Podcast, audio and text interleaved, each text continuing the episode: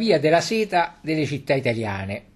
Ancora nel meridione, tra la seconda metà del 1500 e i primi del 1600, Napoli divenne una delle più popolose capitali d'Europa e una città nella quale il ritmo di vita della maggior parte della popolazione era scandito dal lavoro della seta. Brulicante di filatoi, botteghe di setaioli, tinte, tessitorie, fondaci di mercanti, di stranieri e di attività finanziarie e commerciali la città cambiò in quel periodo il suo volto anche dal punto di vista urbanistico. Con oltre 250.000 abitanti, Napoli entrò a pieno titolo accanto a Firenze, Genova, Venezia, Bologna, nel novero dei grandi centri italiani della seta. Mito fondativo dell'industria serica napoletana è generalmente indicato nell'esperimento tardo settecentesco della colonia di San Leucio a Caserta, che vedremo più tardi. Esperimento sociale, industriale, architettonico ed urbanistico di portata tale da riuscire ad appuntarsi, tra le altre cose, la medaglia del primato e della primogenitura nella, manif- nella manifattura serica del Regno di Napoli. Tuttavia, l'esperienza di San Leucio costituisce in realtà solo il punto di approdo di una tradizione secolare che vedeva sin dal 1400 Napoli e il suo regno protagonisti dell'intera filiera manifatturiera della seta, sia nel panorama italiano che in quello estero. Origini e apogeo della manifattura napoletana. Artefice dell'affermazione e dello sviluppo della manifattura serica a Napoli è il sovrano aragonese Ferrante, che nel giro di due decenni a partire dal 1465 pone le basi per la formazione e specializzazione delle maestranze, per l'emanazione di una legislazione protezionistica, per l'istituzione di una struttura corporativa permanente di mestiere.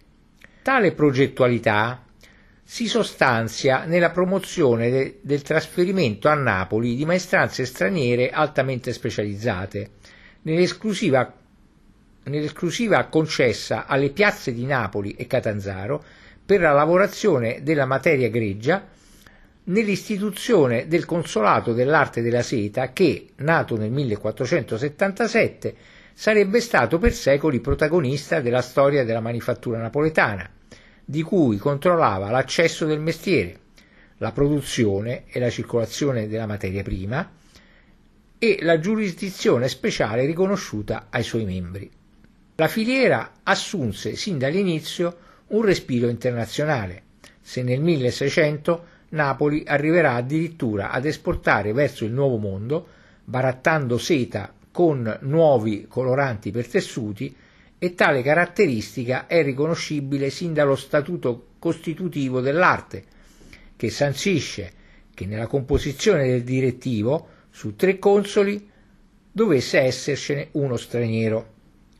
Tale cittadinanza di mestiere rispondeva alla presenza massiccia in città per gli affari connessi alla seta di genovesi, fiorentini, bergamaschi, spagnoli, olandesi, tedeschi, francesi, spesso dediti ad attività plurisettoriali, finanza al commercio, alla manifattura. I loro nomi, insieme a quelli dei maestri, mercanti e lavoranti, uomini e donne locali, sono annotati nei libri dell'arte, pregiati volumi arricchiti negli anni di maggiore fulgore e ricchezza de- del consolato da splendide miniature su pergamena realizzate dalle mani di valenti artisti. Questi registri erano conservati presso la chiesa dei Santi Filippo e Giacomo, collocata nel cuore antico della città, nelle immediate adiacenze del quartiere ebraico, dove si era praticata per secoli l'arte serica e la tintoria e tra le botteghe dei tessitori e dei tintori lì insediatisi. La chiesa e l'annesso conservatorio erano sede delle attività assistenziali e mutualistiche garantite dall'affiliazione all'arte. La manifattura tocca le sue vette tra fine 1500 e inizio 1600, quando vi è addetto un numero elevatissimo di lavoratori e lavoratrici che operano secondo la consueta divisione sessuale del lavoro. L'elaborato processo produttivo è diffuso sul territorio. Va dalla coltivazione dei gelsi, nutrimento dei bachi, all'allevamento delle larve, fasi della produzione concentrate principalmente nelle Calabrie, ma con propagini in costiera sorrentina e in alcuni casali intorno alla capitale. Contempla inoltre la raccolta e la filatura e torcitura, la tintura e la tessitura. In questo complesso ed articolato processo vale la pena segnalare due aspetti che caratterizzano precipuamente l'industria partenopea. Il suo primato nella tintura, di un particolare colore nero, il cosiddetto nero di Napoli, richiestissimo dal mercato estero per le impareggiabili caratteristiche di lucentezza e stabilità, e la sua precoce specializzazione in prodotti di seta leggera, realizzati con materia prima pregiata, in filo grosso e destinati al consumo delle fasce medie della popolazione trine, stringhe, passamani ed altre minuterie. A fronte del target produttivo individuato nella prima ora nei drappi pesanti realizzati in filo sottile e nei preziosi tessuti auroserici. Declino e nuove prospettive. Nella seconda metà del 1600 inizia l'inesorabile declino della, manif- della manifattura e i pochi discontinui sussulti di ripresa settecenteschi non sono sufficienti a sventare la scomparsa della Napoli brulicante di filatoi, botteghe di setaioli, tinte, tessitorie, fondaci di mercanti, costretta a cedere il passo alla concorrenza estera per svariate cause. La mancata meccanizzazione dei processi produttivi, i conflitti nel mondo del lavoro, l'accelerazione della moda e l'imposizione di diktat stagionali, la preferenza sempre maggiore accordata dal mercato a prodotti di minor pregio e di conseguenza di minor costo, come cotoni e mussolini. Le concomitanti cattive congiunture economiche decretano la definitiva crisi di quella realtà artigiana mai real- realmente elevatasi al rango di industria. La colonia leuciana riscrive quindi, a partire dalla fine 1700, la storia della manifattura napoletana, relegando nell'oblio i fasti e i numeri impressionanti della prima età, assumendo il monopolio della storia meridionale della seta, la manifattura leuciana vede svolgersi al suo interno l'intero ciclo produttivo e si ritaglia una fascia di mercato di livello medio-alto in cui rientra la corte di Napoli. Si tratta di ignari protagonisti di un esperimento sociale, politico ed economico che prendono il posto di quei liberi mercanti, tessitori e lavoranti, uomini e donne, regnicoli e stranieri, che fino a qualche anno prima affollavano i registri della nobile arte della seta. San Leucio, la città della seta, è una frazione del comune di Caserta, nota per ragioni storiche ed artistiche, posta a 3 km e mezzo a nord-ovest della città, il sito reale, insieme alla reggia di, Casa- di Caserta, è stato riconosciuto come patrimonio dell'umanità dall'UNESCO. Il complesso di San Leucio, nella sua veste attuale, si estende su una superficie di 16.871 m2 e ha una facciata lunga 354 metri, intervallata da un doppio ordine di lesene, caratterizzata inoltre da due ordini di finestre e due marcapiani con timpano centrale. Monumentale è la scalinata a doppia rampa che segna l'ingresso principale alla struttura. Prima ancora che prendesse il nome attuale, vi era un feudo dei conti Acquaviva di Caserta, noto come Palazzo del Belvedere o Palagio Imperiale, che nel 1750 come tutti i possedimenti già acquaviva, poi divenuti caetani, passarono ai Borbone di Napoli e il feudo divenne un romitorio per i reali. Stanco del caos e degli intrighi della corte reale casertana, nel 1773 Ferdinando IV volle costruirsi un ritiro solitario dove poter trascorrere del tempo spensierato. Scelse così le colline che fiancheggiavano il parco di Caserta, dove già sorgeva un rudere di una cappella dedicata a San Leucio, il martire vescovo di Brindisi, dal quale prese il nome. Il romitorio, comprensivo di una vigna e di un boschetto, era frequentato dal re per brevi periodi, dopodiché era custodito da alcuni guardiani di stanza con le proprie famiglie. Il 17 dicembre 1778, però, accadde un fatto inusitato che determinò il destino della colonia. Il primogenito del re ed erede al trono, Carlo Tito, morì di vaiolo. Il re, a seguito dell'evento, decise di erigere un ospizio per i poveri della provincia presso il quale volle un opificio per non tenerli in ozio. La colonia crebbe rapidamente, cosicché si decise di costruire ulteriori edifici per migliorarne la funzionalità. Tra questi una parrocchia, degli alloggi per gli educatori e padiglioni per i macchinari. L'organizzazione era affidata a un direttore generale, affiancato da un direttore tecnico che monitorava le, la condizione degli impianti. L'istruzione tecnica degli operai era affidata al direttore dei mestieri, ciascuno per ogni genere. Si voleva in tal modo riprendere l'idea dell'organizzazione colbertina, francese. Jean-Baptiste Colbert è stato un politico ed economista francese, la cui opera fu diretta principalmente ad accrescere la ricchezza della Francia, incoraggiandone lo sviluppo industriale. Le commesse di seta provenivano da tutta Europa. Ancora oggi le produzioni di San Leucio si possono ritrovare in Vaticano, al Quirinale, nello studio Vale della Casa Bianca. Le bandiere di quest'ultima e quelle di Buckingham Palace sono fatte con tale materiale. Si ritrovano testimonianze dell'arte anche nelle celebrazioni e nelle festività popolari, specialmente nel capoluogo partenopeo, come ad esempio la festa di Sant'Anna a Porta Capuana e la Madonna del Carmine nell'omonima Basilica del Mercato.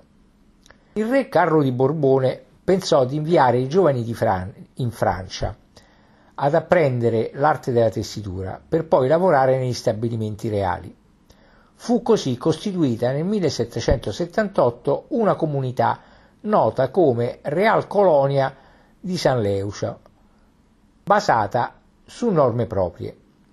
Alle maestranze locali si aggiunsero subito anche artigiani francesi, genovesi, piemontesi e messinesi, che si stabilirono a San Leucio, richiamati dai molti benefici di cui usufruivano gli operai della, delle seterie.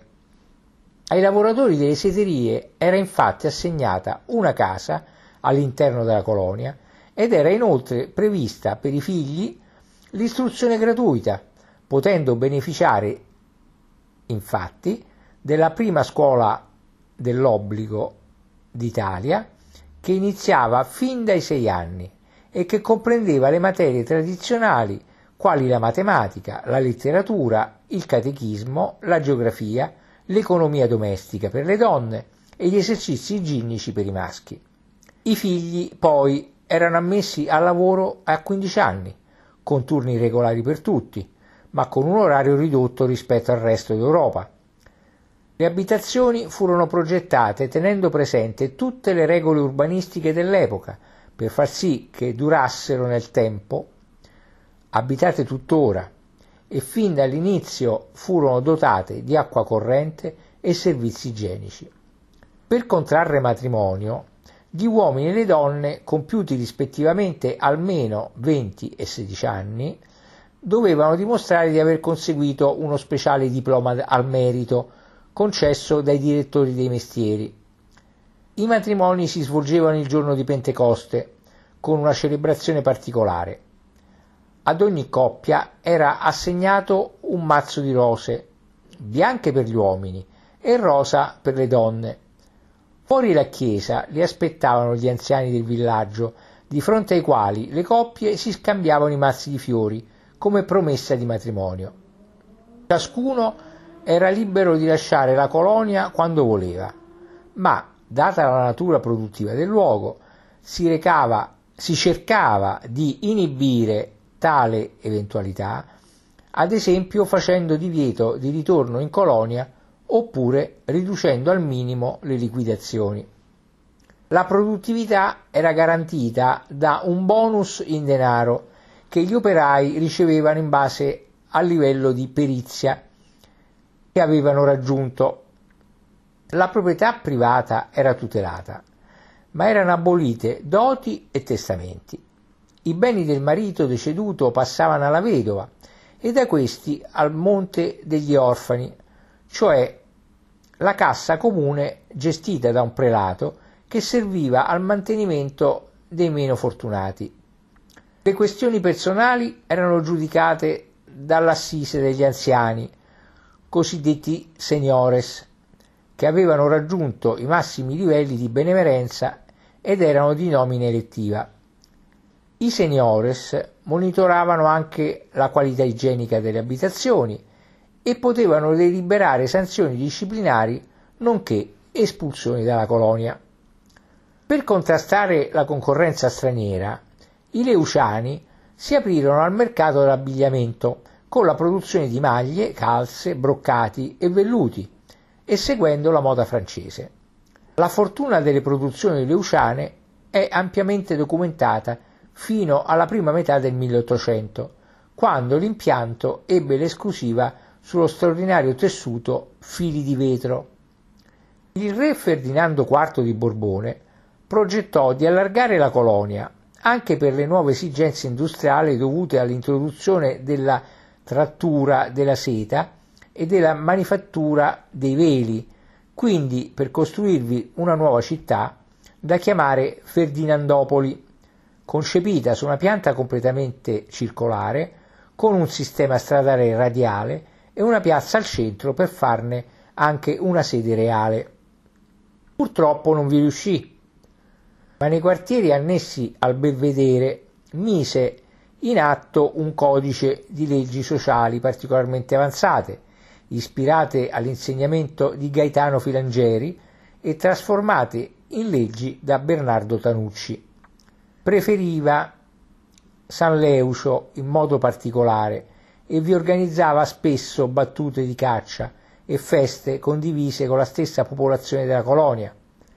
Il sovrano firmò nel 1789 un'opera esemplare contenente i principi fondanti della nuova con- comunità di San Leucio, origine della popolazione di San Leucio e sui progressi fino al giorno d'oggi con le leggi corrispondenti ai, al buon governo di essa, di Ferdinando IV re delle Sicilie, costituì più com- co- conosciuti più comunemente come gli Statuti di San Leucio, codice pubblicato dalla Stamperia Reale del Regno di Napoli in 150 esemplari.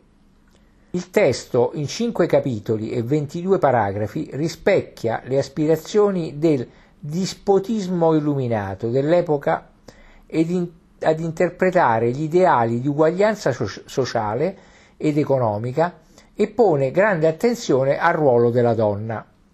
Diverse opportunità erano offerte anche agli invalidi del lavoro, che potevano rimanere in loco dopo l'infortunio. Per questi fu progettato un ospizio apposito, la Casa degli Infermi, che però non fu possibile portare a compimento a causa della discesa di Napoleone Bonaparte in Italia e della nascita della Repubblica Partenopea del 1799. Pertanto gli invalidi continuarono a sopravvivere grazie a delle donazioni spontanee dei lavoratori diplomati al merito, raccolti in un'apposita cassa dai seniores. Gli operai addetti alla coltivazione dei campi, invece, potevano vendere una parte del raccolto al mercato in base ai prezzi stabiliti dal sovrano. In seguito alla restaurazione, il progetto della neocittà fu accantonato, anche se si continuarono ad ampliare industrie ed edifici, tra cui il Palazzo del Belvedere. Tra il 1834 i Borbone decisero di costituire una società insieme a privati. Tale fu la configurazione organizzativa fino all'unità d'Italia. Nel 1862, nonostante lo sviluppo della produzione e il perfezionamento del nuovo tessuto Jaguar, i Savoia ne decisero la chiusura, riaprendola poi appena quattro anni dopo, ma concedendola ancora in locazione ad imprese private. Nel 1866 la colonia di San Leucio venne elevata a comune con il nome di San Leucio fino alla sua definitiva aggregazione nel 1928 al comune di Caserta.